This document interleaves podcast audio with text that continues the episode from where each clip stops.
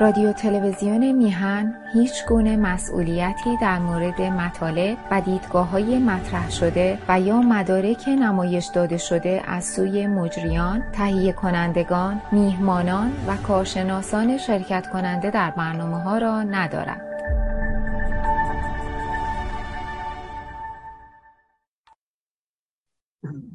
با سلام به بینندگان گرامی تلویزیون میهن و تشکر از دوست عزیزم آقای سعید بهبهانی. من راجع به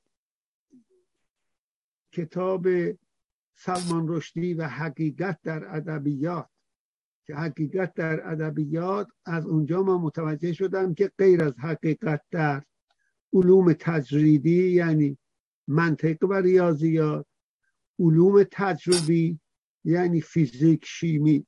و بیولوژی و حقیقت در علوم انسانی مثل اقتصاد روانشناسی جامعه شناسی و تاریخ. این حقایق این ستا هم با هم فرق دارن. منتها حقیقت در ادبیات من متوجه نبودم. اینو من از استاد صادق جلال اعظم یاد گرفتم از عنوان کتاب که اون چی که در ادبیات به خصوص در رمان به صورت حقیقت بیان میشه به صورت اشاره استاره اون غیر از حقیقتی است که ما در علوم تجریدی یعنی منطق و ریاضیات میجوییم. اونها مجردن با تجربه کار نداره.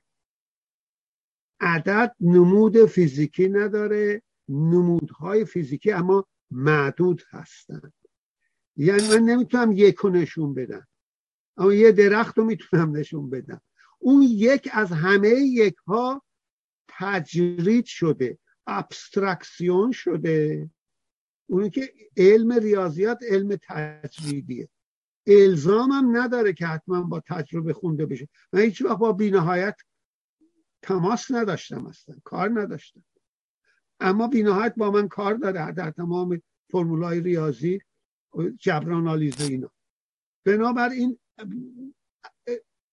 ابعاد بینهایت رو میگیم نامحدوده نمی‌دونم بینهایته یا نه فرق دارن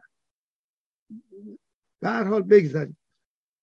منطق هم مثل اونه. من وقتی میگم انسان میمیرد سقرات انسان از سقرات در اون انسان میمیرد مثل عدد یک همه انسان ها هستن بدون که به انسان معینی مرجوع باشه. برگرد.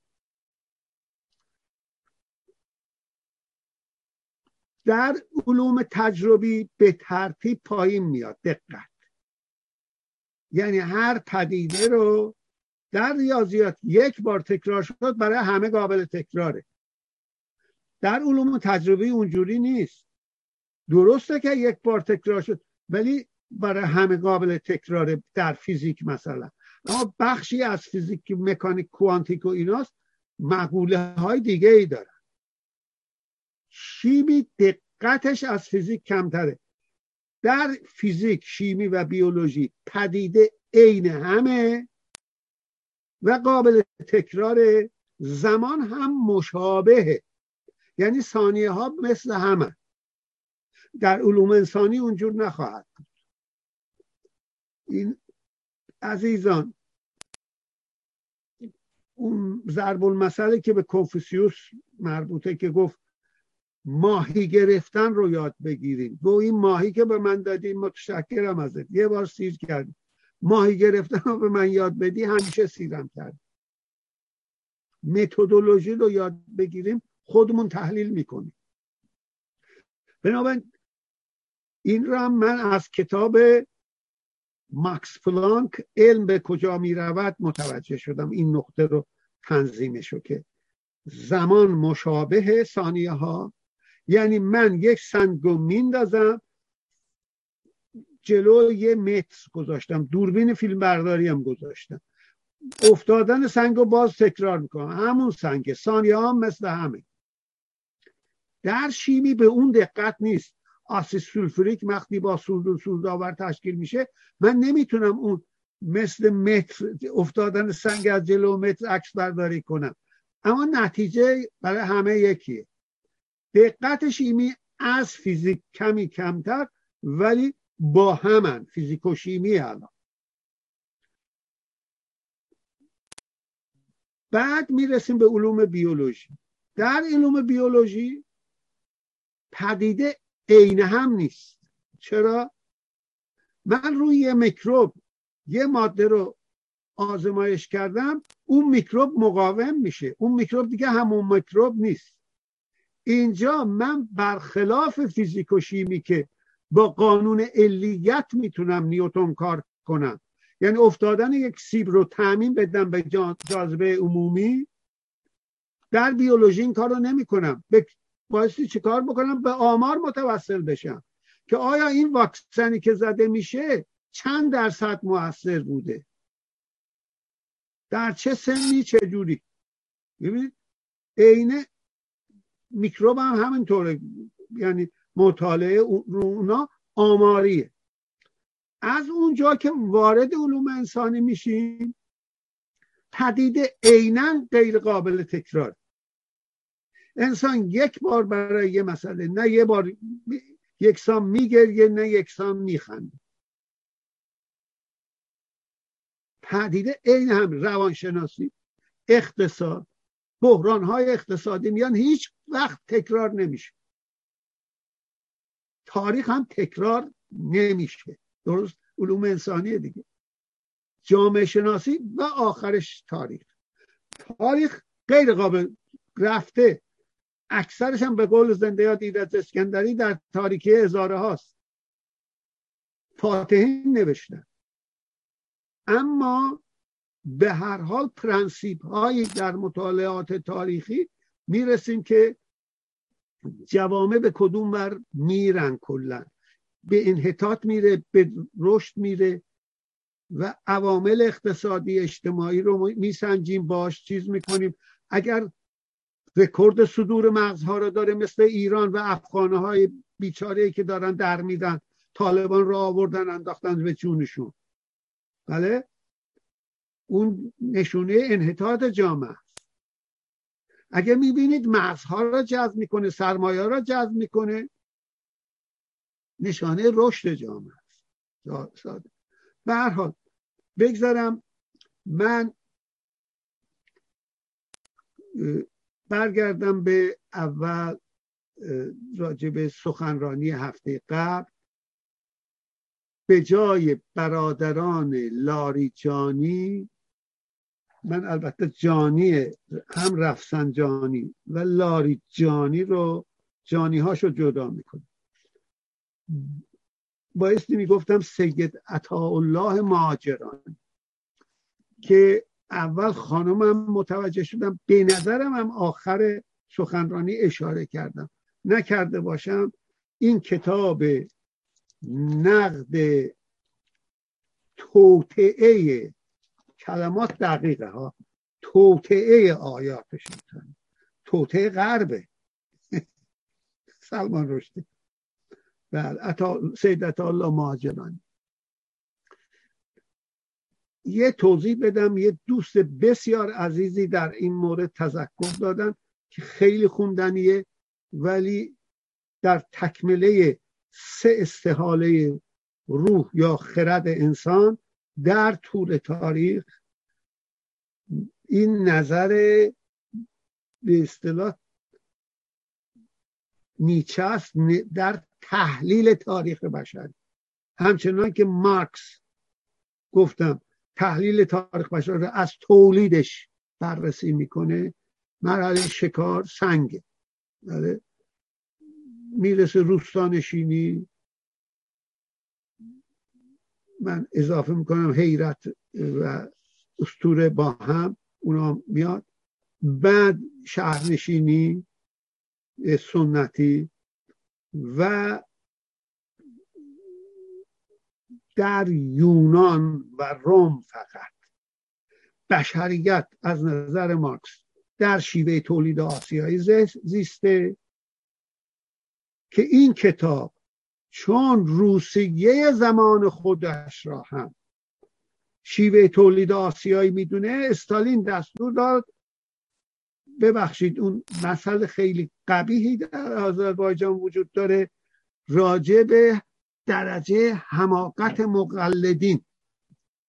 که میگه میان میگن کفشای میگه می‌گفته کفشای آقا جفت میشه. یعنی ملائکه جفت می‌کنه. از آقا می‌پرسن میگه نه. میگه آقا غلط می‌کنه من میگم کفشاش جفت میشه. داستان اینه. مقلدین متاسفان استالین هم همینجور. مارکس بیخود گفته. اصلا شیوه تولید آسیایی چاپ نکن تا زمان خروشچاف چاپ نشد در روسیه ممنوع بود کتاب بنیانگذار اون ایدئولوژی ممنوع بود کتابش. مارکس به درستی میگه این چون در آسیا وجود به وجود اومد. آسیایی اسم گذاشتم ولی در اروپای قبل از بردهداری آمریکای لاتین سرخپوستی آمریکای سرخپوستی و مصر آفریقا هم شیوه تولید آسیایی بود. اون هر کدومش فرق داره. من مال ایران رو تحلیل کردم که در آوردم که اگر اسم آسیایی می‌ذاریم بدونیم چه خصوصیاتی داره. در تز دکترام شامل این موضوعه. از خدمتتون مارکس روی هند مطالعه کرده. هند با ایران فرق داره. اونجا سیستم کاست وجود داره. مصر هم در لندن آرشیو لندن رو مطالعه کرده دیگه. از آسمون که نمیاد. خودشم گفتم مثل نیچه میگه روزی تندروان و آخوندهای مارکسیستی یا کشیشان مارکسیستی پیدا خواهند شد مثل استالین. و مانع تطبیق نظریات من با ضروریات نوین قرن آینده خواهند بود. به این آقایان از هم اکنون می‌گویم که من اولین ضد مارکسیست هستم. یاد خلیل ملکی بخیر من از ایشون خوندم اینو. به هر حال اونم یک در یونان و روم وارد بردهداری میشه متاسفانه ما نتونستیم. یک بار یک مجله نظامی ها می نوشتن سرهنگی نوشته ما نداشتیم گفتم بدبختانه. چرا؟ برای اینکه بردهداری مالکیت جمعی رو به مالکیت شخصی تبدیل می‌کنه. از بردهداریه که فئودالیسم در ایران فئودالیسمی وجود نداشت. ارباب رعیتی بود به قول آن لمتون. و از اونجا وارد خودمون رو برای شناختنمون اینه که این حاشیه ها پرداختن. و به اصطلاح سرمایداری رسید. ما نتونستیم. نسخ از کمون اولیه اون موقع باقی مونده بود تا اصلاحات ارزی به هم زد.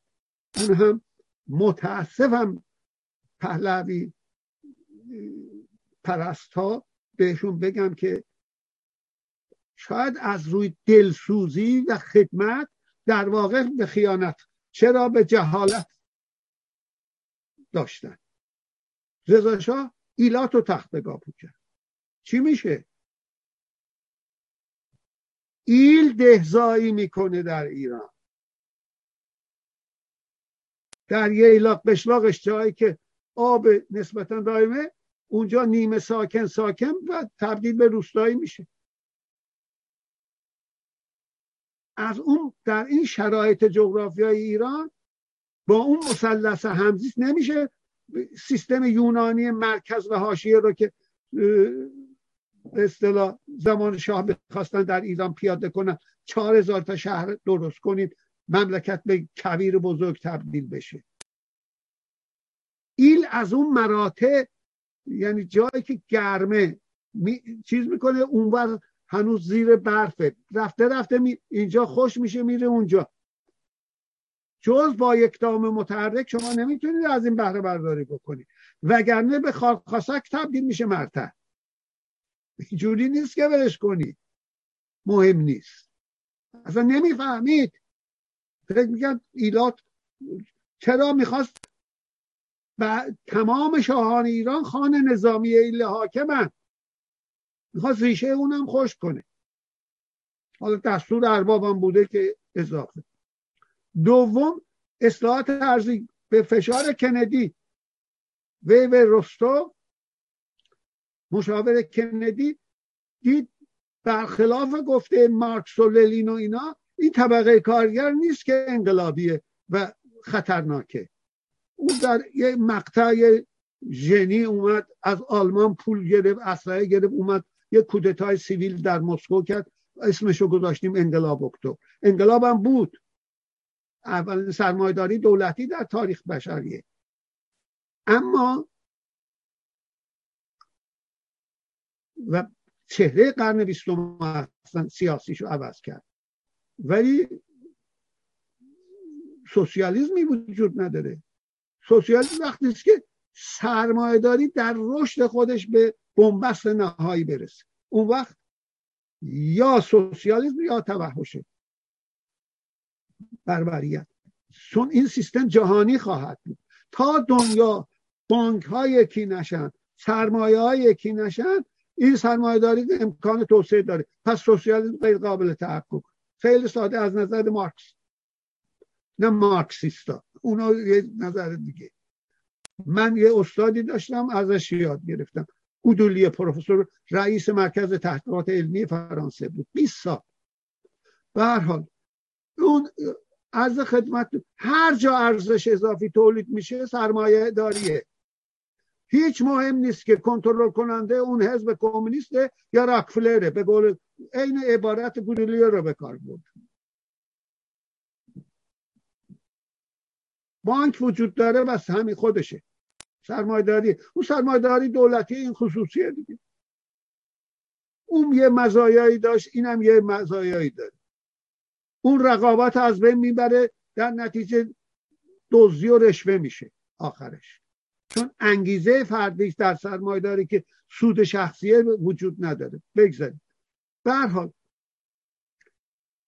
اینا نظریات ما, ما بعد وارد در اروپا وارد فودالیسم شد جرمن ها اومدن روم و منقرض کردن فودالیسم شد به اصطلاح شیوه تولید جرمنی و بعد فودالیسم شد.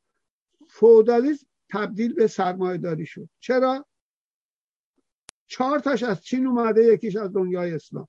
اون چهار تا چینی رو یک نفر به اصطلاح نویسنده گفته. یک کاغذ و چاپ از انحصار کلیسا خارج کرد. گوتنبرگ.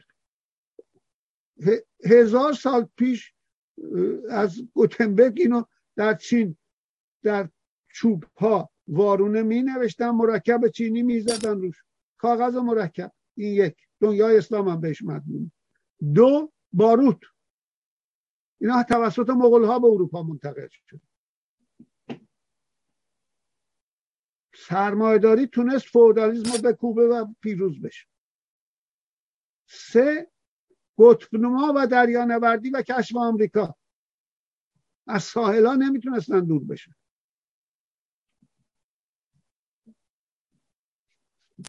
اون چه که دنیای اسلام به چیز داد جبره. که جبرانالیز شد در اروپا. کپلر کوپرنیک کپلر گالیله به خصوص نیوتن و لایبنیز. جبرانالیز یعنی به بیناهت کوچک همون بینهایت دیگه تجریدی بینهایت کوچک کشیدم و من تونستیم تجربیات انسان رو به فرمولای ریاضی بکشیم. این از به نام ولی نظریات نیچه یک جنبه روانکاوانه داره. یه نظر دیگه است. مکمل اونه. یا این هم یک نظر دیگه است. استرکتورالیزم هم یک نظر دیگه است. فنومنالیزم هم یک نظر.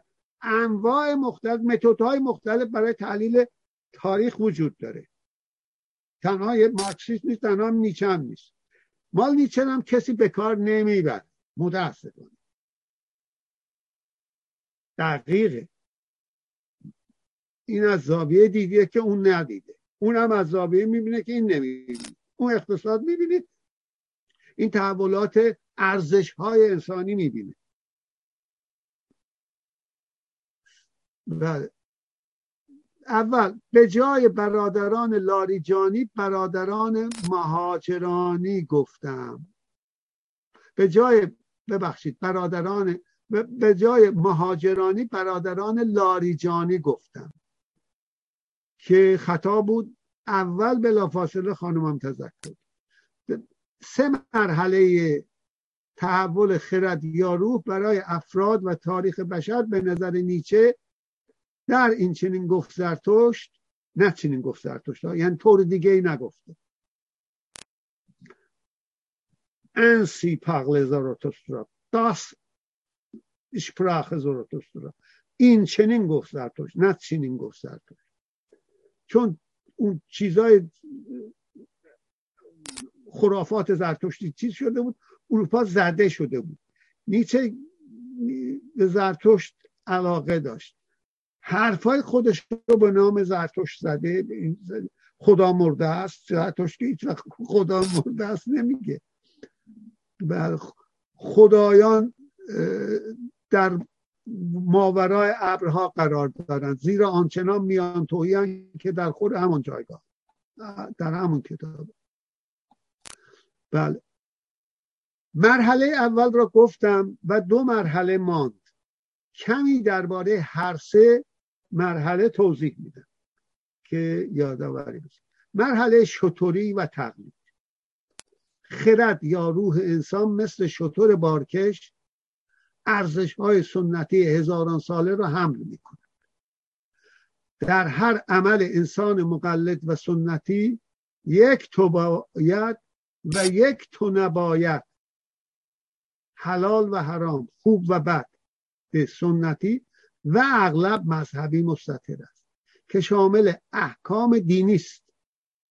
یک بار در تلویزیون میهن راجع به استوانه کروش و کبیرم صحبت می‌کردم گفتم در خلاف همه مانیفست ها از جمله استوانه کروش کبیر و نپونید دو تا استوانه بخت و نست الاخر کتیبه داریوش نمی‌دونم الواح سلمان نظر سوم غیر غیر. بله. احکام دینی برخلاف دوم شخصن تو باید و تو نباید. تو مؤمن و تو شما مؤمن ها باید این کارا بکنید اونو نکنید. اینو بخورید اونو نخورید. برخلاف مانیفستا اول شخصم منم منم منم. من اله کردم من بله تمام زفرنامه ها بدون استثنا چون که گفتم کتیبه بیستون داریوش آشوری ها و غیره. کتاب مردگان مصر. کتاب بسیار زخیمیه اونجا یک مرده میره جلو خدا داره صحبت می‌کنه. تمام اون چیه را که مرده به صورت اول شخص گفته چون یهودیان ریشه مصری یهودیان لزوقی جین اژیپسیان زبقو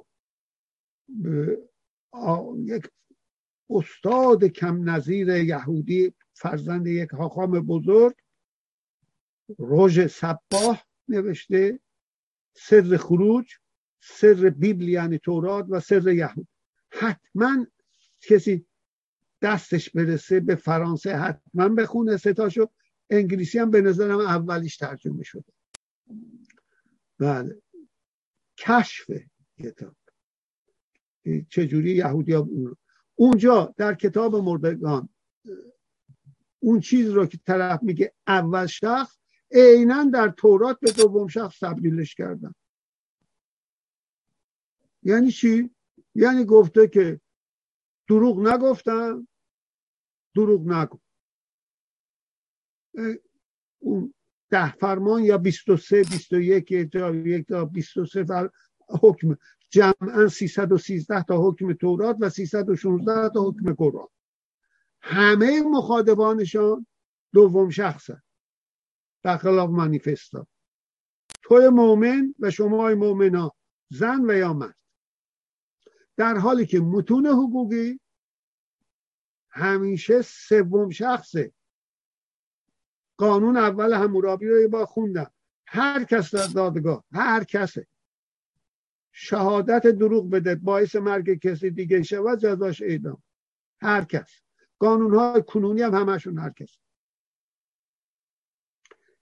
در حالی که کتاب های علمی مخاطب نداره. روابط و علل و چگونگی ها رو توضیح دوم مرحله مرحله شیری و نیهیلیزمه. گفتم که نیچه میگه اون روح شطور اگر به سکوت بیابانش برسه که ارزش های سنتی هزاران ساله رو با خودش تو باید و تو نباید ها رو حمله می‌کنه همه رو میریزه زمین بر علیهشون شورش می‌کنه که خودش آزاد کنه. جوانها رو دیدید؟ منتها هدایت اقلانی نمیشن. اکثر برمیگردن یا اینکه در همون حالت نیهیلیستی باقی میمونن. بله. خرد و روح انسان مگلد که همچون شطور است که ارزش های سنتی را با خود هم می‌کنه اگر به سکوت بیابان خود برسد وارد نیهیلیزم میشه و پوچی. جز غرایز مرجعی برای اعمال اون انسان وجود نداره. نیچه هم چون مارکس و هگل که پیرو نظریه تکامل و تحول و ضد دگماتیزم و منجمد شدن و پیروی و تقلید و دگم پیروی از دگم هاست معتقد است که در مرحله نیهیلیزم یا نیستگرای پوچی آن شطور بازکش مبدل به شیر می شود برای چی؟ برای که خود رو از همه چی آزاد کنه از اون ارزش ها آزاد آزادی از اسم گذاشته این مرحله. شطوری رو تو باید تو نباید اسم گذاشته این مرحله رو آزادی از همه تعلقات. زهر چه رنگ تعلق پذیرد آزاد است. بله. و معمولا با ارزش های دینی می جنگن در اون سن جوانان. در برابر مرحله شطوری تو باید نباید و تقلید سنت ها نیچه مرحله نیهلیزم یا نیستگرایی رو که واژه نیهلیزم هم نیچه ببخشید ابدا کرده مرحله آزادی از همه این قید بندهای سنتی دینی تو باید و تو نباید. شطور بارکش در سکوت بیابان خود متول به شیری می شود با ارزش های تحمیلی و سنتی مبارزه می کند اگر آگاهانه باشه میشه نیچه به مرحله سوم می‌رسه. و جز ارزای قرایز مرجعی برای اعمالش نیست. مرحله سوم آزادی در اسم گذاشته نیچه میگه اون چیه که یه کودک نوزاد قادر به اونه و شیر به اون قادر نیست. اون عبارت از مرحله تولد نوین فرزند خصال خیشتن شدن و خلق ارزش های نوین حد تعیین کردن چرا خوبه کا کجا خوبه برای چی خوبه به کی خوبه به کی بده. چنین فردی در آزادی در قرار می‌گیرد. آزادی در تعیین ارزش های نیک و بد. آزادی در تصمیم. غیره غیره. نیچه می‌پرسد آن چیز که گفتم کودک قادر است شیر قادر نیست تولد نوین و ارزش گذاری جدید و عدم پیروی از دیگران است. در این مرحله معنی نیک و بد را از نظر علمی و نتایج کوتاه مدت و میان مدت و طولانی مدت آن تاریخ تحلیل می‌کنیم جانگوشای کوروش کبیر خیلی خوب بود برای هخامنشی. ولی راه رو برای اسکندر باز کرد. یه ضربه زد اونو تصرف محمد خارزمیشا قرخطایان رو برداشت راه چنگیز رو باز کرد. بله، الاخ در طولانی مدت یا کوتاه به هر حال مسئله پیچیده است.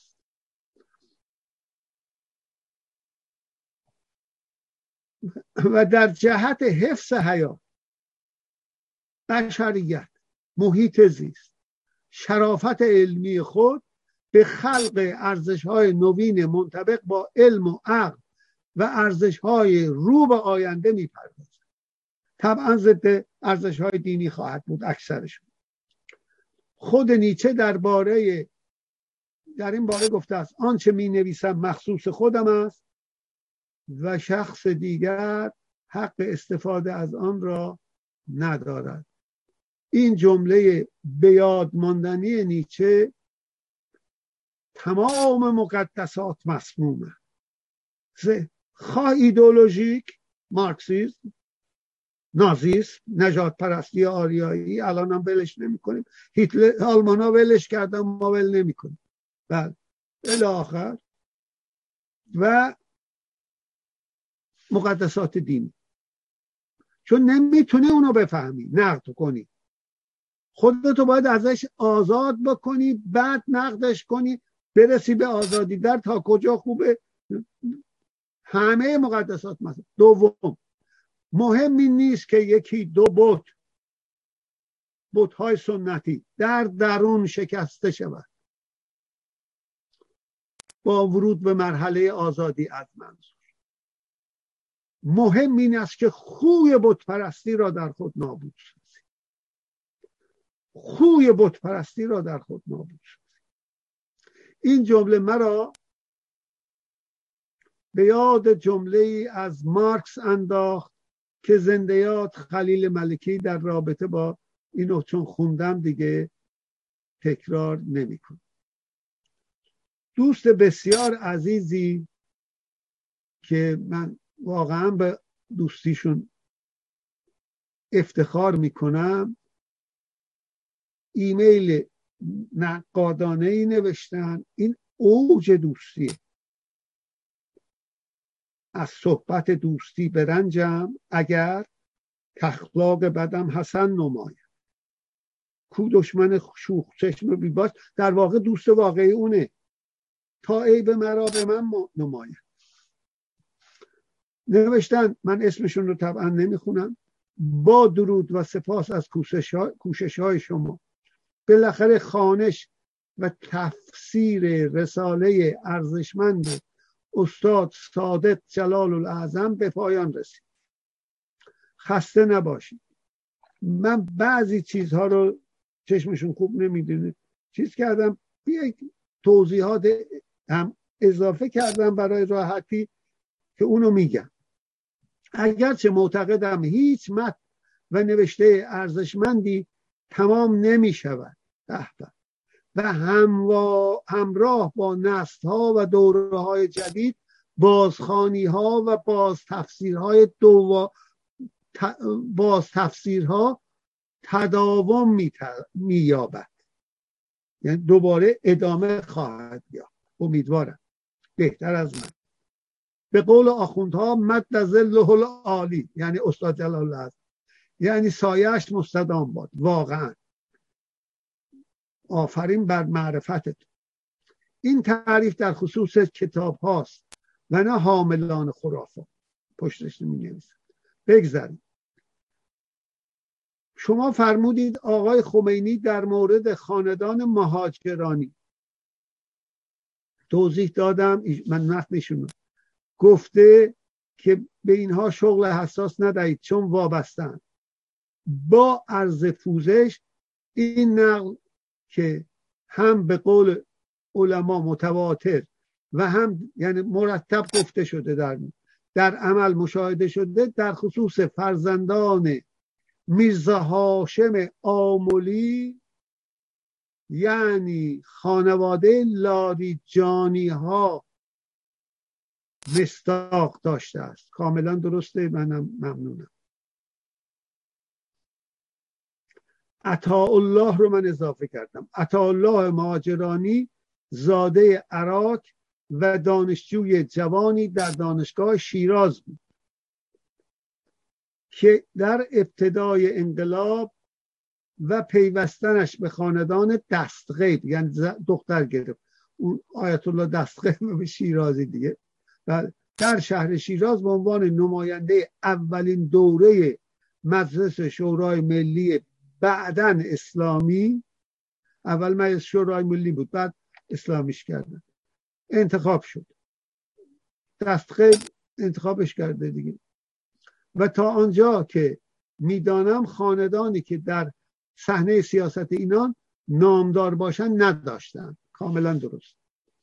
اما نقل من اضافه می‌کنم قول خمینی در خصوص لاریجانی ها یا به قول او پسران میرزا هاشم آمولی به این شکل بوده که علی لاریجانی که داماد آقای متحری بود نمی‌دونستن جزء شورای فرماندهی سپاه بود که از آتش هیچی نمی‌فهمید.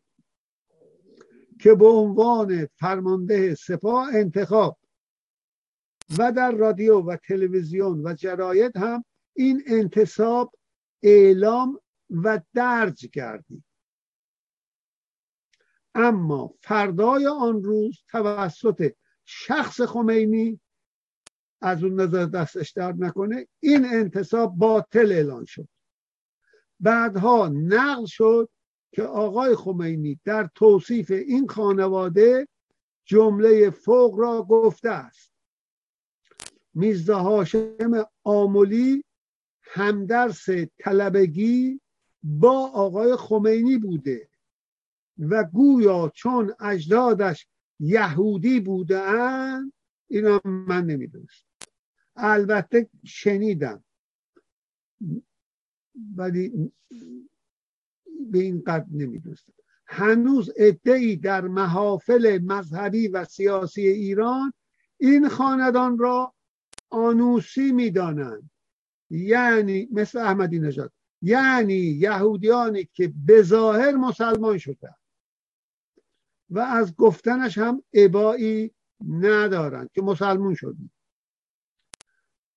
دو تن از پسران گفتم یک کتابی از تاریخ یهود در ایران دکتر لوین نوشته اونجا یک لیست مفصلی از کشتاری که در تبریز از یهودیان در دوره زندگی اتفاق افتاد و سراسر ایران رو فرا گرفت.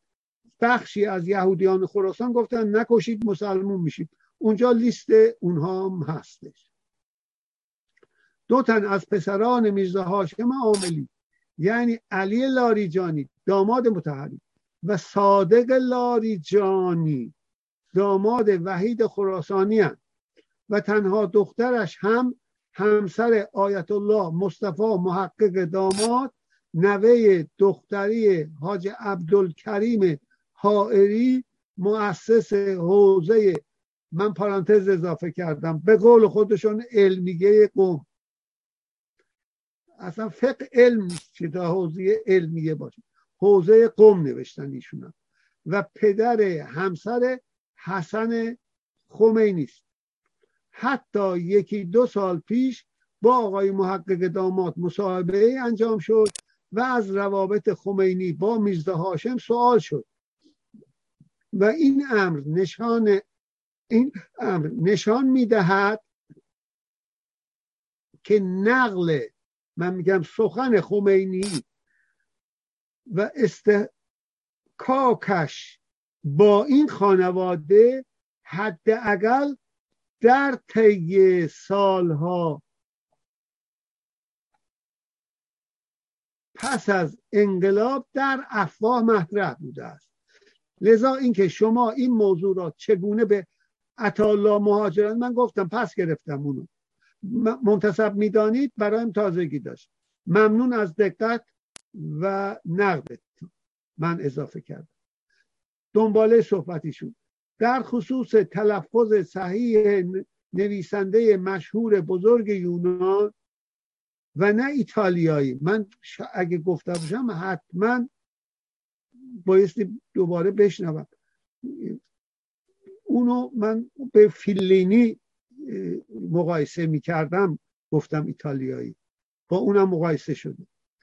شاید در مقایسه کتاب سلمان رشدی با فیلم من اضافه کردم هشت و نیم فلینی خلط شده در باز ممنون.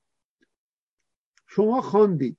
یعنی نیکوس کارا کازا کازانتا تزاکیس نیکوس کازانتاکیس ببخشید یه ذره مشکل داره.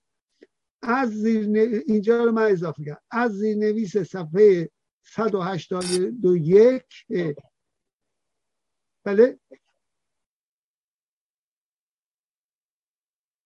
بله بله. من دقیقا آقای عزیز اینجا اون از صفحه 181 کتاب رو که بازخوانی کردم اونو خوندم. از صف... زیرنویس صفحه 181 چنین بازخوانی کردم. فیلم معخوز از رومانی به همین نام. آخرین وسوسه مسیح. در معنی که جلال الاعظم تفسیر کرده آخرین آزمون مسیح. اثر نویسنده مشهور یونانی نیکوس کازانت ساکیس. اینان اینجور نوشته. سه بازه تلفظ میشن دیگه خلط میشه. که خالق آثار بزرگی چون زوربای یونانی گزارش به خاک یونان اینو دوست عزیز در ایمیل فرستادن. مسیح باز مصلوب و آخرین یا لست گم شده راه حق یا فرانسیس دو آسیس یا فرانسیس آسیسی مؤسس فرقه فرانسیسکن در مسیحیت. یا همین کتاب آخرین وسوسه مسیح و آزادی که اکثرا به فیلم هم برگردانده شدن ترجمه یا مرگ و اودیسه و غیره. بیشتر این کتاب ها توسط محمد گازی ایشون می نویسه به فارسی صورت گرفته که بعدها سال حسینی هم ترجمه جدیدی از چند کتاب ایشان به دست داده است. در مورد کارگردان نامدار نیویورکی خالق فیلم راننده تاکسی و رفقای خوب خیلی در هنر زحمت کشیدن این دوست عزیز. و بسیار فیلم های درجه یک از جمله همین فیلم نام صحیحش مارتین اسکور سیسی یا اسکورسیزی است در کتاب مترجم زنده یاد تو پخشناس به خطا اسکورسیز ترجمه شده. چون تکرار شده صفحه 181 184 معلوم خطای تایپی نیست. نکته دیگر این که ایشون می نویسه من نه به لحاظ سیاسی و نه نظریه های ادبی و سبک و سیاق سرودن شعر یا نوشتن داستان زندیات براهنی هیچ گونه قرابتی با ایشان ندارم. اما حجمه حمله یعنی ناجوان مردانه و دسیسه بازی و جعل و دروغ هایی که بر علیه آن زندیات صورت گرفت با اصطلاحات شعبان بیمخی متاسفانه من اضافه بکنم سخت رنجیدم. ایشون می نویسه و انتظار داشتم کسانی که امکاناتی دارند دروغگویان و جائلان را رسوا سازند. اما دفاع ها اکثرا بیوچ بود. این دروغگویان هیچ اشاره ای به زندانی شدن براهنی. در سالهای شست و اخراجش از دانشگاه نداشتند. این آمدانه بود. چون می‌خواستند او را همکار جمهوری اسلامی معرفی کنند.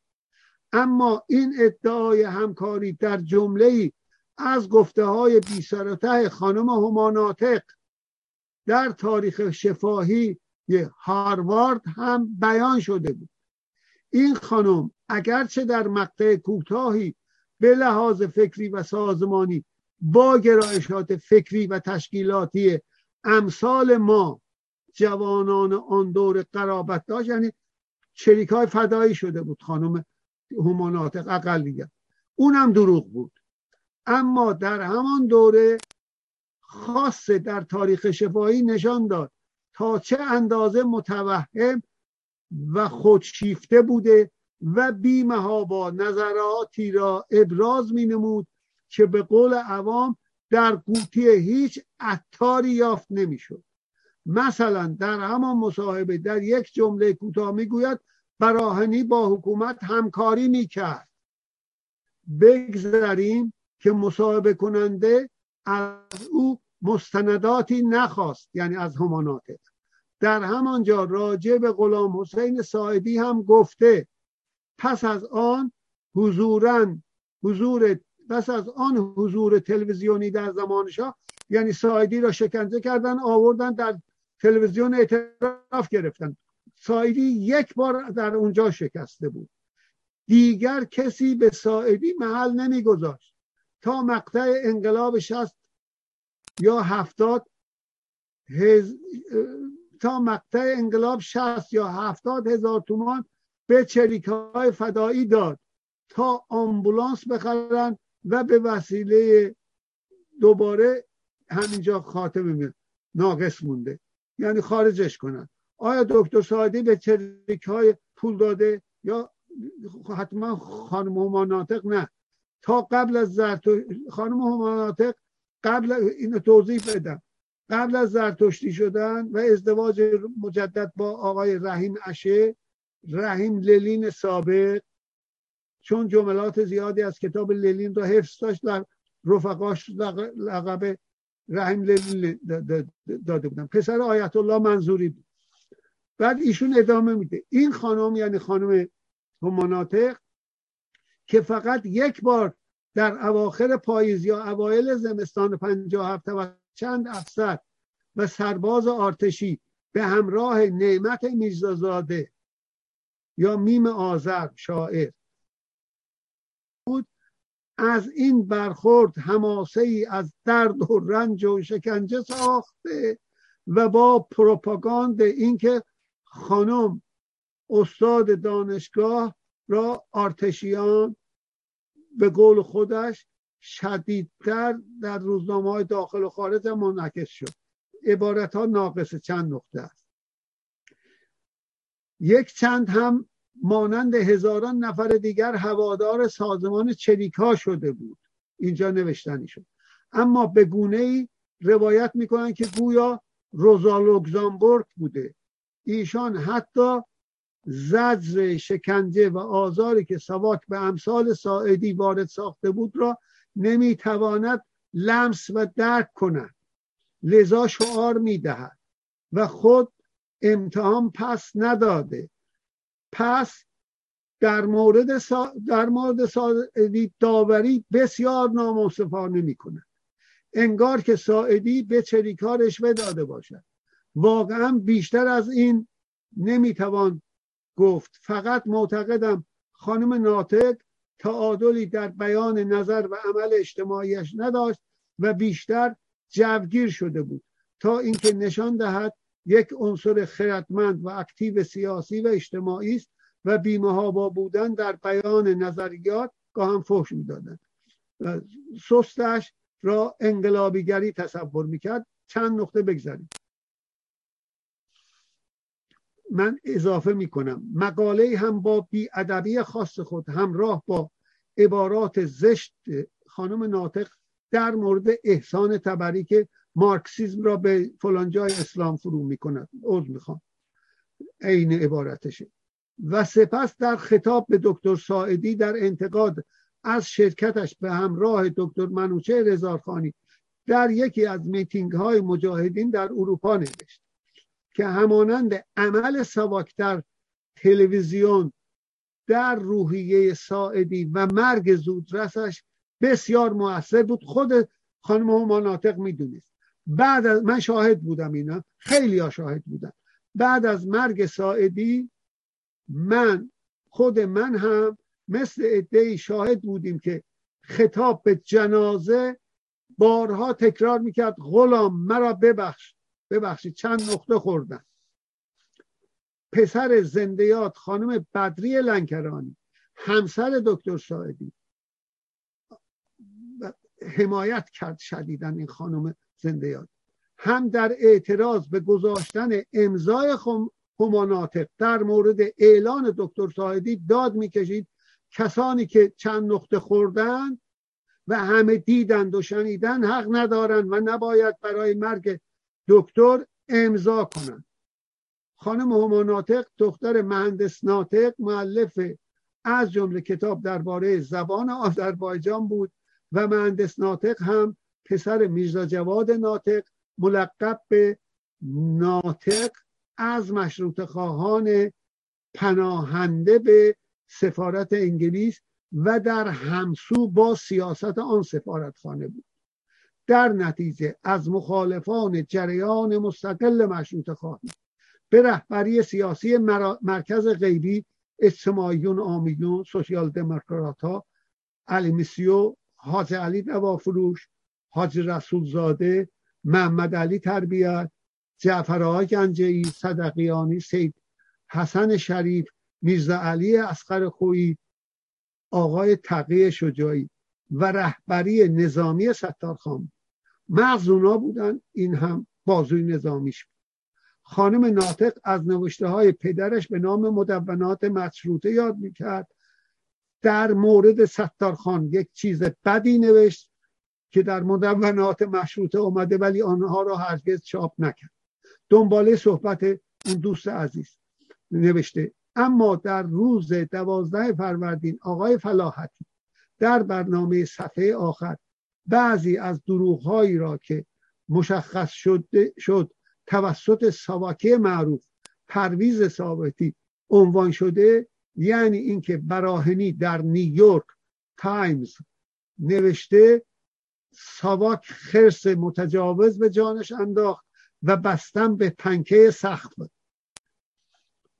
و چند نقطه. با نشان دادن صفحه آن روزنامه و نوشته براهنی به سادگی اثبات نمود که جانی سواکی باز هم جل کرده و دروغ بافته است.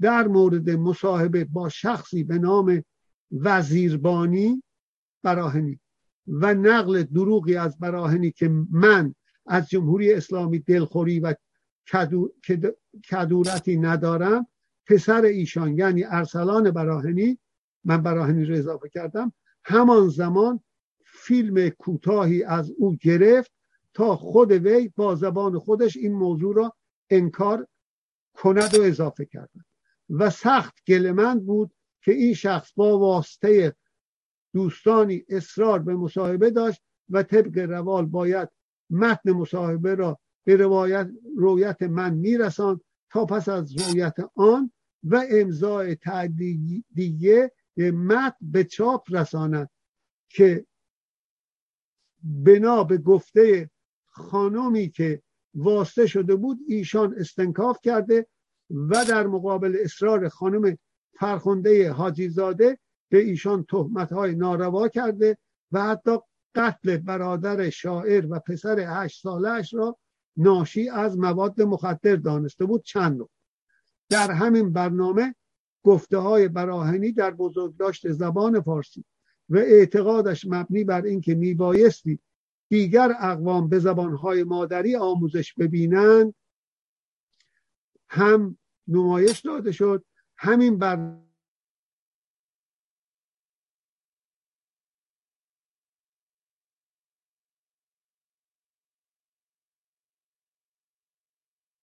یاد کافی و بسنده نبود.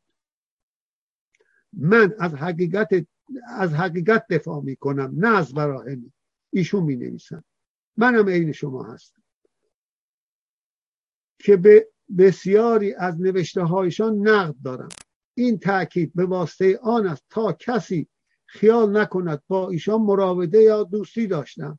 من دوستی هم داشتم ولی نقدم می‌کنم. بله. حال آنکه هیچگاه ایشان را حضوری ملاقات نکرده بودم. و در مجله تکاپو نقدی به نظریاتش در مورد کتاب کلیدر دولت آبادی و فاشیستی بودن نظریاتش یا نظریات دولت آبادی در این کتاب هم نوشتم که داستانش طولانی است. من اضافه می کنم دکتر براهنی به نظر من در طول عمرش چهار خط اصلی را دنبال می کرد که منعکس کننده زندگی شخصی او با استعداد و حساسیت هنریش بود. از کودکی. یک شاخصترین و موثرترین شخصیت نقد ادبی مدرن در زبان فارسی بود براهنی به قول معروف او شاعر و نویسنده مادرزاد.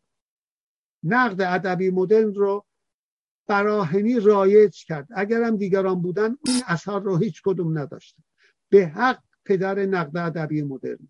دو شخصی این نتیجه استعدادش. شخصیتی با گرایش چپ دموکرات در فقر زندگی کرد.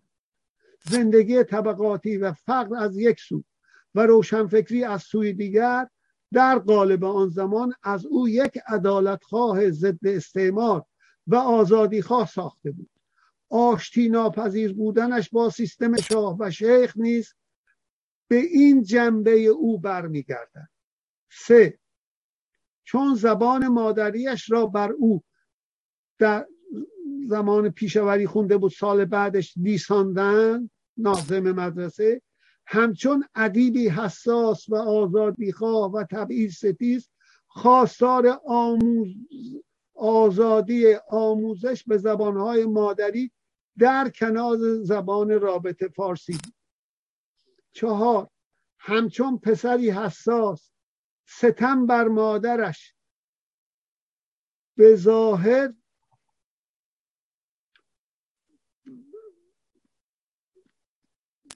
مادری بوده که فرزندان زیادی به وجود آورده بود. با دردهای مادر رو بدون اظهار اغلب در سکوت بچه از چشمان مادر می‌خونه و همراه با فقری که وجود داشته این تجربه روانی یعنی عشق به مادر و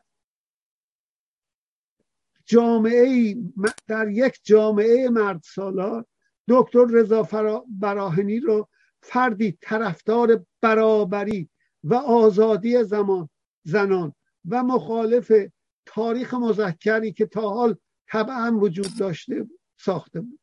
و در راستای آزادی خواهی و تبعیض ستیزی قلم می‌زد شعر میسرود و نقد ادبی و اجتماعی می‌کرد. کلید براهنی به نظر من. مادرش. بعد دکتر براهنی که یک سال به زبان مادری خود تحصیل کرده بود بعد شاهد کتاب سوزان سرکوب و کشتار نظامیان شاه در تبریز بود. همچون اندیشمندی دموکرات و چپ هرگز رژیم شاه و خلفش ملا شاهی یعنی خمینی را نبخشید. و صحبتی که با هم داشتیم من کتاب مزفر فیروز چاپ پاریس به تعداد معدود متاسفانه چاپ شده. بهش نشان دادم که از منابع دیگر آن اطلاع داشت از مطالب ولی از خود کتاب اطلاع نداشت. رژیم نوشته مزفر فیروز می نویسه رژیم وابسته شاه پس از امضاع موافقت نامه پانزده ماده مزفر فیروز معاون سیاسی و پارلمانی من اضافه کردم. قوام السلطنه نخست وزیر با پیشوری رئیس حکومت ملی آذربایجان آذربایجان ملی حکومت. در 23 خرداد 1325 در تهران مزفر فیروز خاطرات چاپ پاریس 1990 بعد از 6 ماه یعنی 182 روز به بهانه نظارت بر انتخابات با 25 هزار کشته زخم و زخمی های زیاد بر دل اهالی ترک زبان ایران از زنجان تا تبریز و اورمیه نهاد که هنوز هم که تومار سلطنت در ایران پیچیده شده التیام نیافته است. من در تایید سخنش نوشته فیروز را از صفحه 626 همان کتاب بازخوانی کردم که به درستی می نویسد محمد رضا شاه جز قتل عام مردم بیگناه آذربایجان و خرد کردن فرقه دموکرات و تیر که قرارداد بسته بود باش. و تیرباران عده کثیری از افسران لایق و وطن پرست که مقصد و مذهبی جز آزاد کردن ایران از شر ستم خاندان پهلوی نداشتند کاری انجام نداد و به خیانت نمی‌توان نام خدمت داد.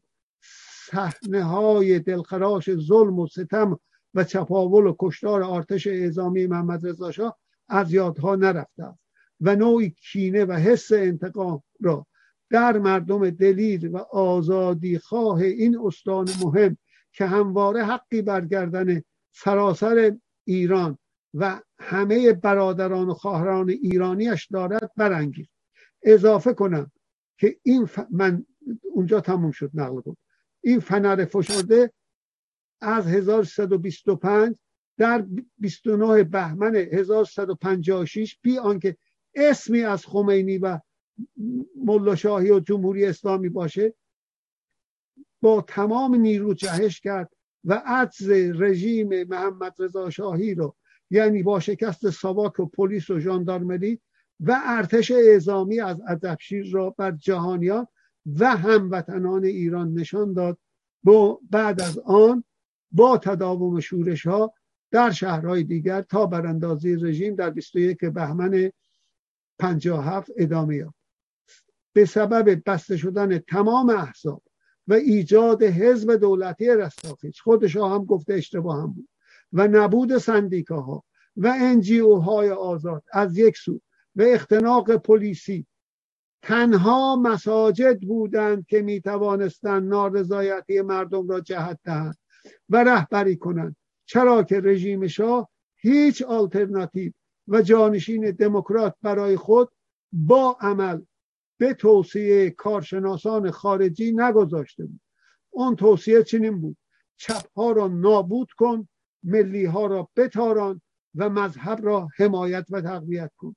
خود محمد رضا شاه هم فردی به شدت خرافی بود و به مأموریت برای وطنش. از طرف خدا نه ملت. در سالهای آخر هم نهادی به نام سروش آریامر ایجاد کرده بودند. سروش یعنی جبرئیل.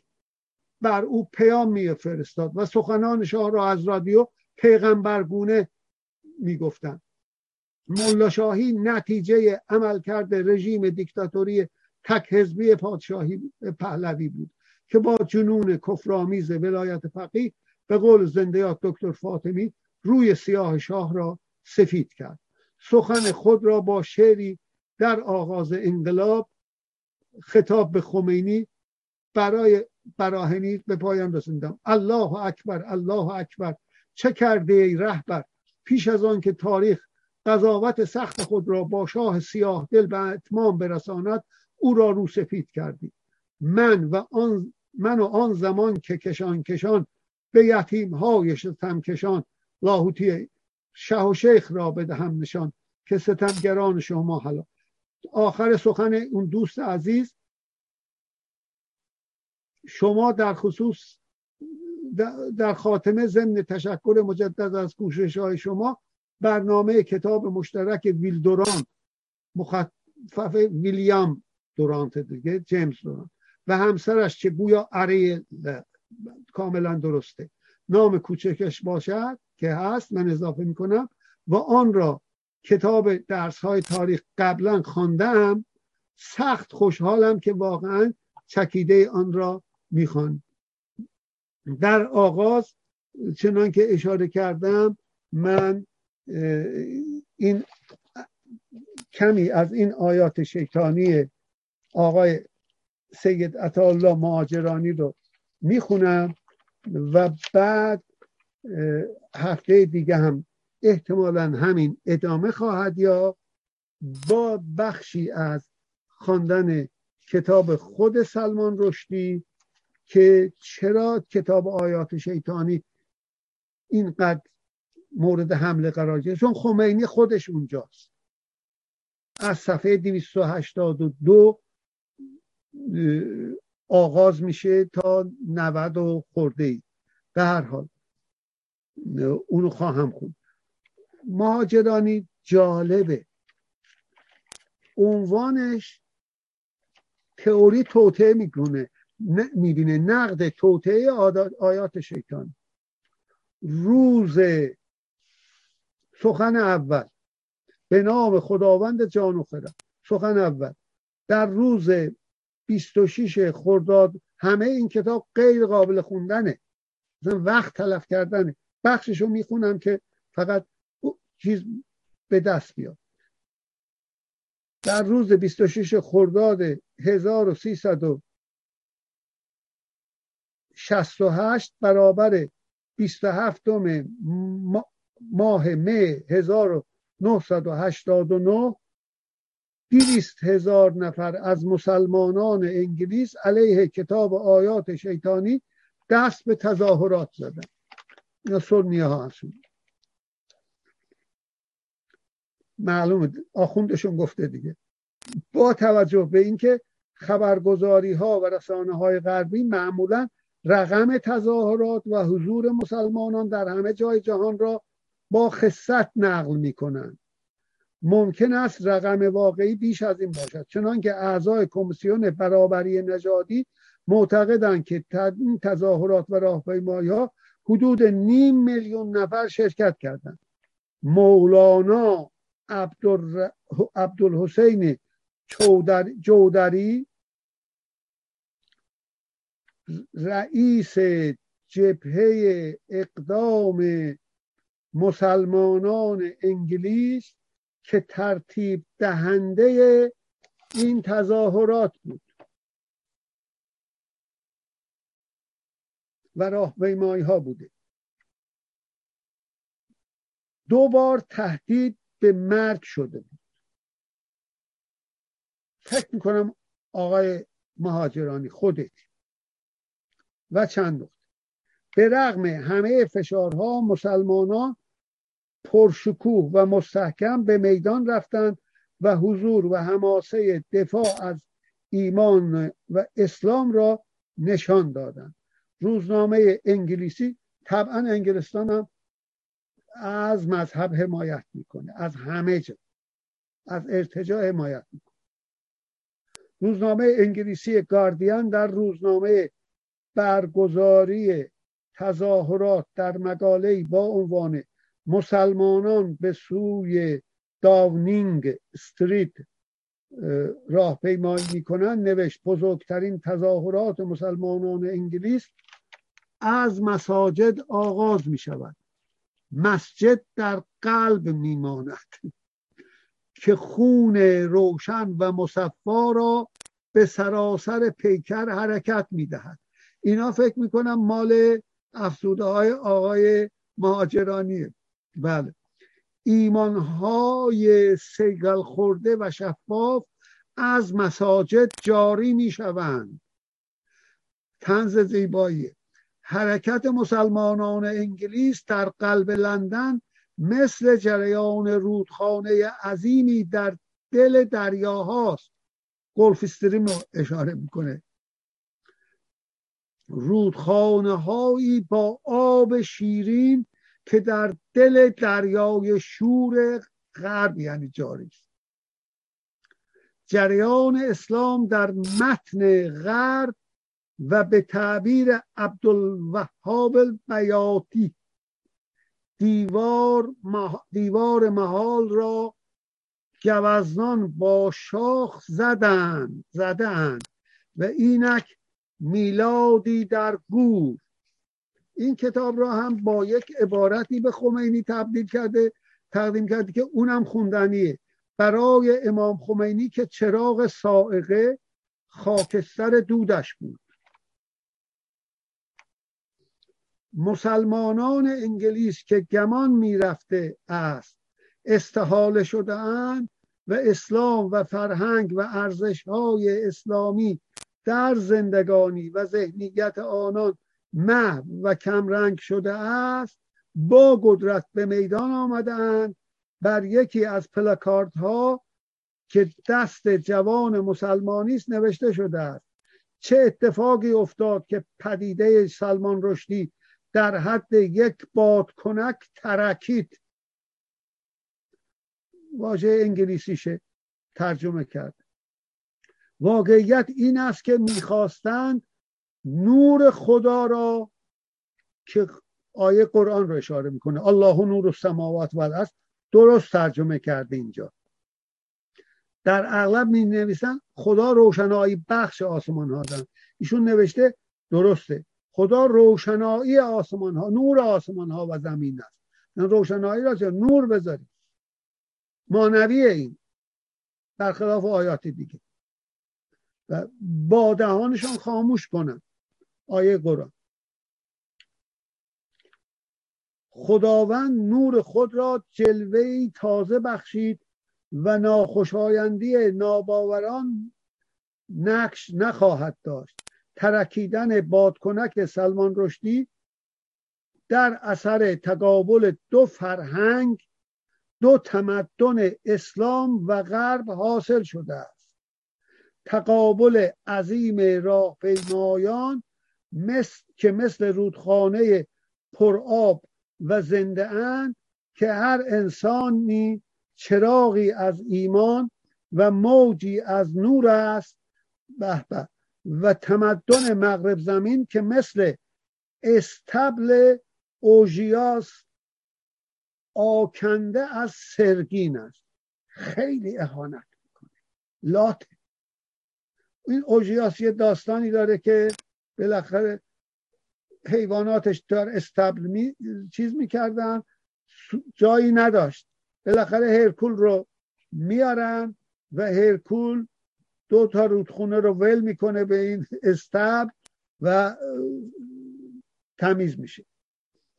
من تا اینجا می‌خونم یک کمی یک توضیح کوتاه بدم بعد میمونه برای هفته بعد. ممنون میشه مذهب و معنویت مثل درودخانه الفه و پنه می توانند این استبله ها را لایروبی کنند که گفتم همون هرکول باز کرد. اون از به استب دو تا رودخونه دیگه استوره است دیگه. فضای سالم پرتراوت و نشاط انگیز فراهم آوردن. مانیفست. تمدن غرب به رغم ابعاد غولاسا و بهتانگیزش نتوانسته است به زندگی انسان معنی و جهت بخشد شاید دلبستگی مردم مغرب زمین به هرچه که آنان را از زندگی از زمان و از تاریخ ببرد به دوردست ها بکشاند. علامتی از نارضایتی عمیق انسان غربی از شرایط موجودش است. همون نیهیلیزمه. نمی‌فهمه. تو هنوز در شطوری هستی.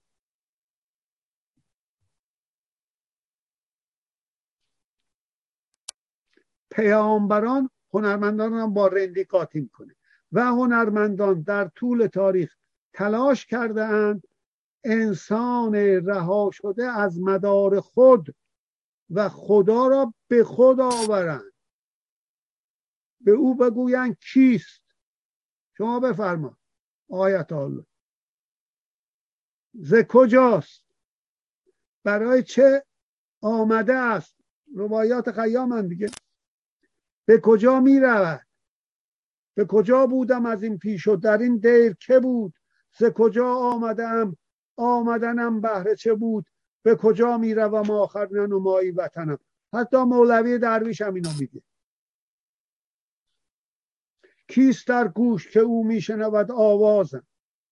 یا کدام این که سخن می نهدن در دخنه کیست در دیده که از دیده برون می نگرد؟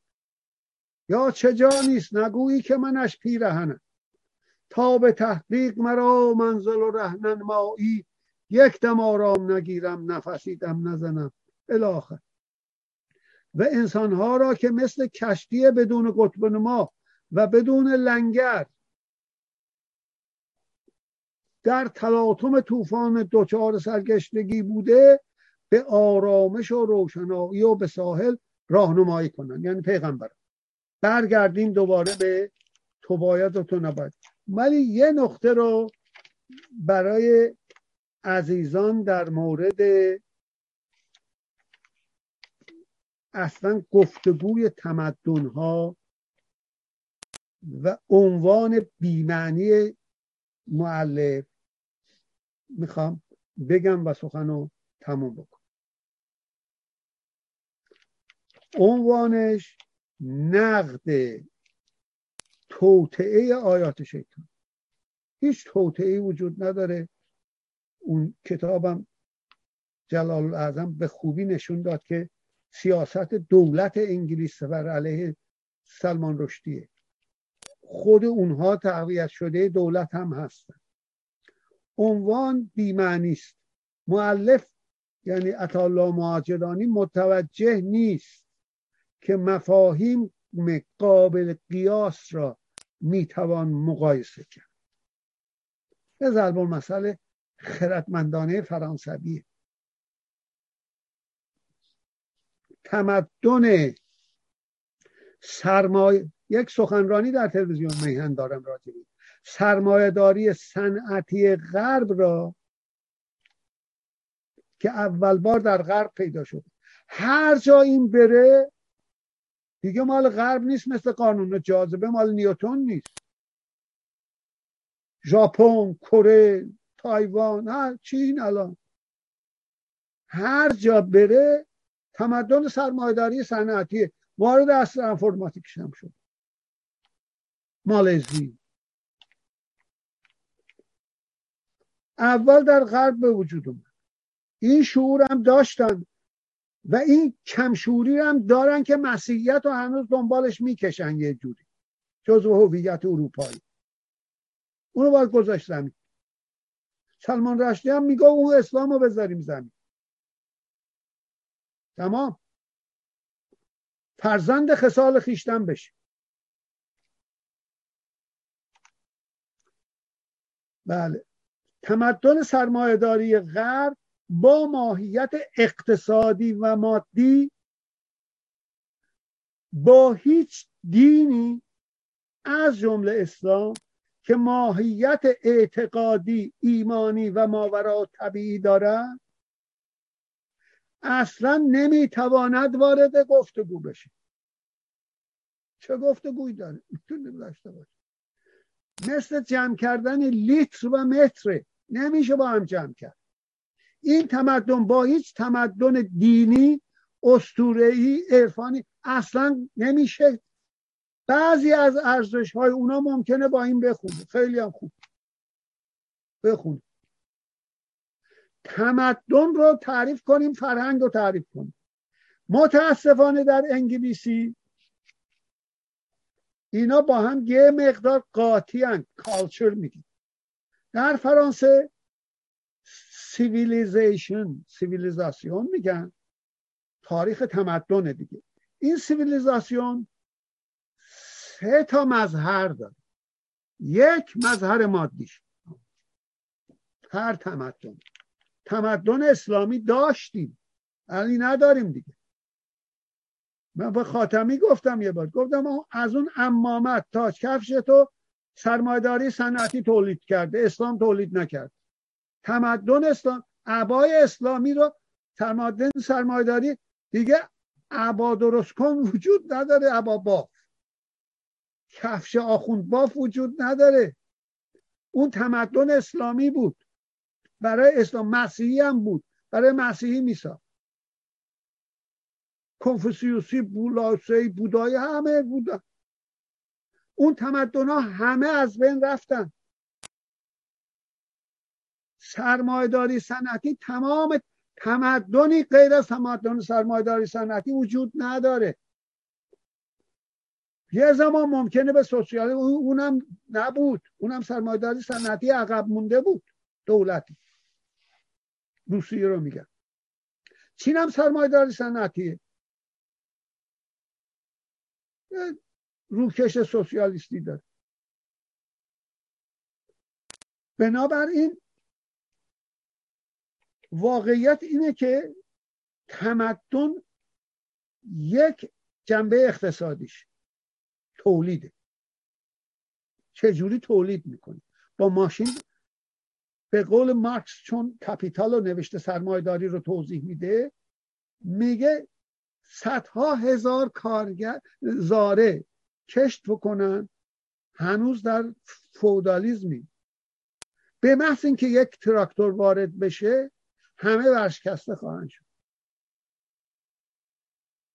به محض اینکه یک لیوان رو یک لامپ رو در هر جای دنیا قیمت ارزونتر تو تولید بکنن ورشکستش می‌کنه همینه. این جنبه مادیه. تمد تمدن ریشه اصلیش مادیه. هیچ دینی ریشه مادی نداره دیگه در سیستم سرمایه اینجاست که از بین رفت. دوم شاخص سیاسیشه. ما برگشتیم به سیستم دینی که ارتجاعی است. آخوند شاه شده. هم دینی تئوکراسی از آسمان می‌گیره. چیزو. حقیقت سومم جنبه فرهنگی تمدنه.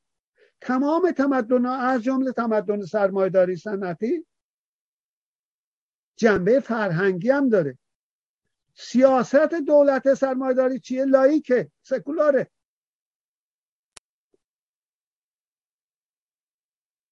میشه حزب مسیحی سوسیال بیاد قدرت رو بگیره؟ دولت نمیشه. دولت باید لایک باشه. دولت نمی‌پرسه که تو مسیحی هستی مسلمان هست در فرانسه جرمه. یعنی زندان میراد. بپرسه دینت چیه؟ تفتیش عقاید میشه.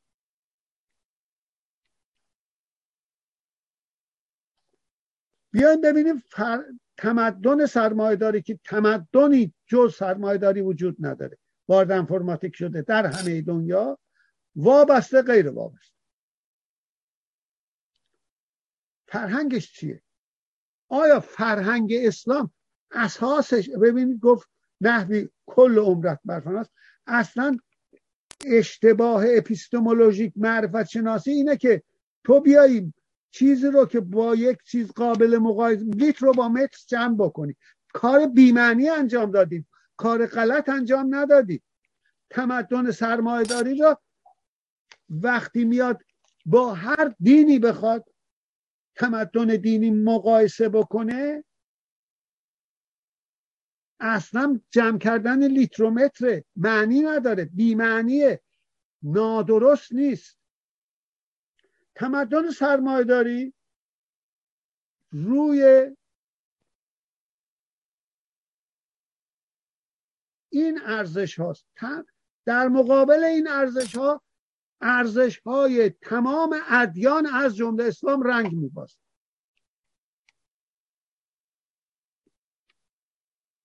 حقوق بشر.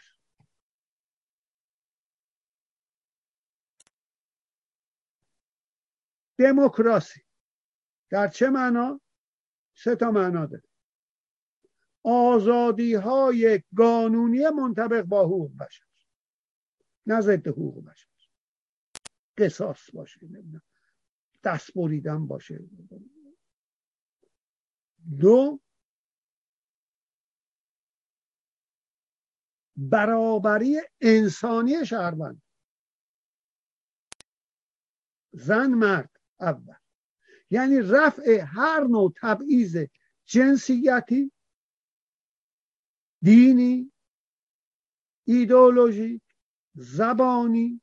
نژادی. به این دلیل دم زدن از نژاد آریان انحصار کردن زبان فارسی. انحصار کردن مذهب شیعه توحشه. هرگز به دموکراسی نمی‌رسید زندانبان با زندانی در زندان به سر خواهد بود.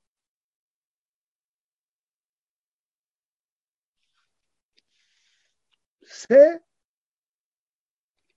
جدایی نهاد دین از نهاد حکومت.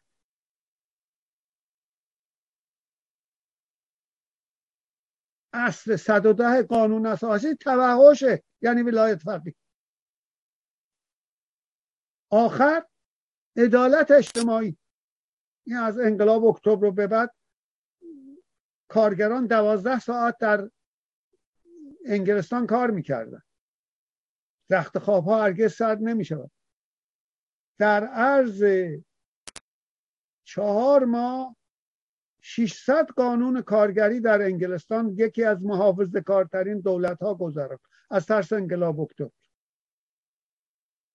یک حداقلی معلوم شد که به قول اون کتاب کتاب های که دنیا را تغییر دادن یه امریکایی نوشته در مورد مارکس. یه حداقلی باید برای انسان تضمین بشه. اون حداقلا چیه که عدالت اجتماعی رو شامل میشه؟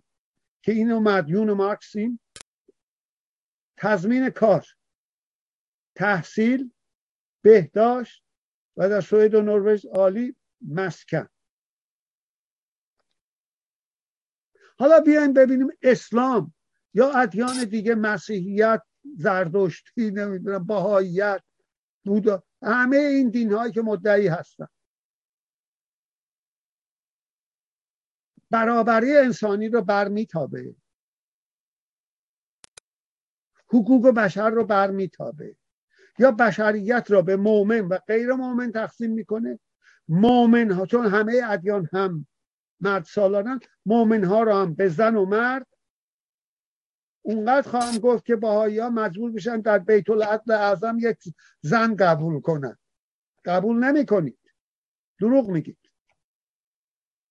که زن با مرد برابره. بله.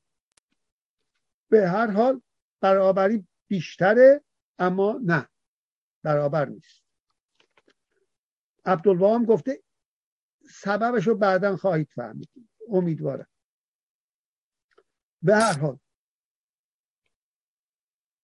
و کافر مؤمن و کافر تقسیم می‌کنه. کافرها هم اگر زورش برسه می‌کشه مطمئن باش. کین ستم کار قوی پنجه کنون از نیاز است چنین زار و زبون. مسیح به قول نیچه باز. سیری رو این ورد زدن اون یکی رو. برای چی؟ روم جلوش بود.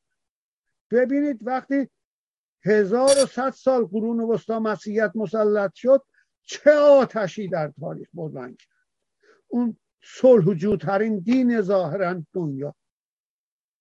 یک میلیون نفر سوزونده شدن فقط به عنوان جادوگر. بله؟ چون جادو رابطه اثر و موثره آخوند و کشیش نمی و حاخام نه و موبد نمی‌خواد ذهن به اثر و موثر فکر کنه که ریشه علمه. 150 حداقل 250 میلیون نفرم در امریکا قتل عام شدن. 50 میلیون نفرم در آفریقا. کشیشی فتوا صادر کرد که انسان به صورت خدا در تورات گفته آفریده شده. خدا سیاه نیست پس سیاه انسان نیست. مارتین لوتر کینگ کتاب ندای سیاهش. بنابراین هیچ دینی این ارزش ها رو بر نمیتابه. سکولاریزم هم که بر نمیتابه. اینها فرهنگ مدرن. آقای الله مهاجرانی اسلامتون چی داره؟ منم مسلمون بود. یک عمرم انسان باید مترقی باشه. غرب نیست. غرب من یه سخنرانی دارم در همین تلویزیون میهن. آخر صحبت. راجع به دموکراسیه که شایسته با سومر مقایسهشون کرد بازم سومر تمدن رو کشف کرد. ما ایرانی ها مدیون سومر هست چهار تا ده به هم در شوش به هم چسبون شهر شوش رو ساخت. شهرنشینی رو به ما یاد داد. دولت مالیات هم گرفت. دستش درد نکنه. یه کتیبی هم نوشتیم که گروگان در کار است. باید از سومر از او حمایت کنیم. الاخر ولی زمان سنجی رو به بشریت داده نوروز هفته دقیقه ثانیه رو هنوز با سومری اندازه می‌گیریم شست ساعت 24 ساعت الاخر خط میخی در حق هامنشی منقرض شد.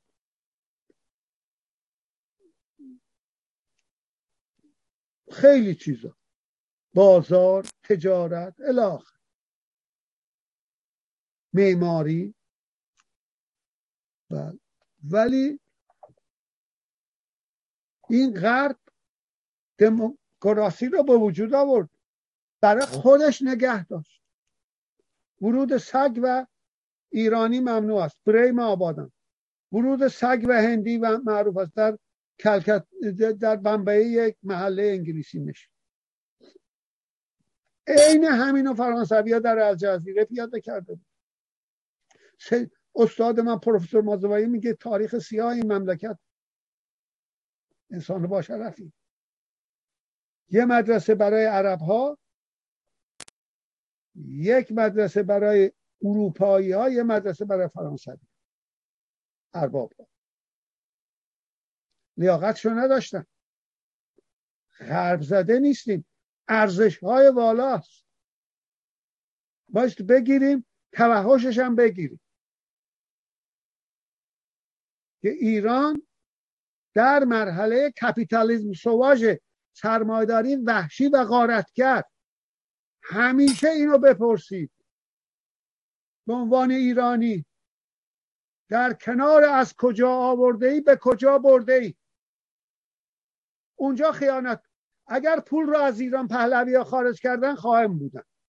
تموم شد. 5500 رقب ده رو مصادره می‌کرد. در ده در اینجا باقی موندن. فروختن پولش رو خارج کردن. هم رضا هم محمد به هر حال امیدوارم آقای رضا پهلوی حقوق خودش پدرش پدر بزرگش معلومه رپ صد درصد هم روش بکشن اضافه پول دزدیه. بذاره تو یک بانک بگه اگر می‌خوای برگردی آقای رضا پهلوی؟ برگشتم همه در اختیار مجلس شورای ملی ایران قرار می‌گیره. از پول اون هم برای خانواده اینا رو یک افسر به آقای رضا پهلوی در مراکش گفته بود که می‌خوای ده سال دیگه رو دوش مردم برگردی؟ این کارو بکن. اون زنهایی که شوهرانشون خواهرانشون برادرانشون پسرانشون کشته شدن آواره شدن به اونا کمک کن از اضافه پول. گفته بود پول نداریم ممنونم. شب و روز عزیزان بخیر.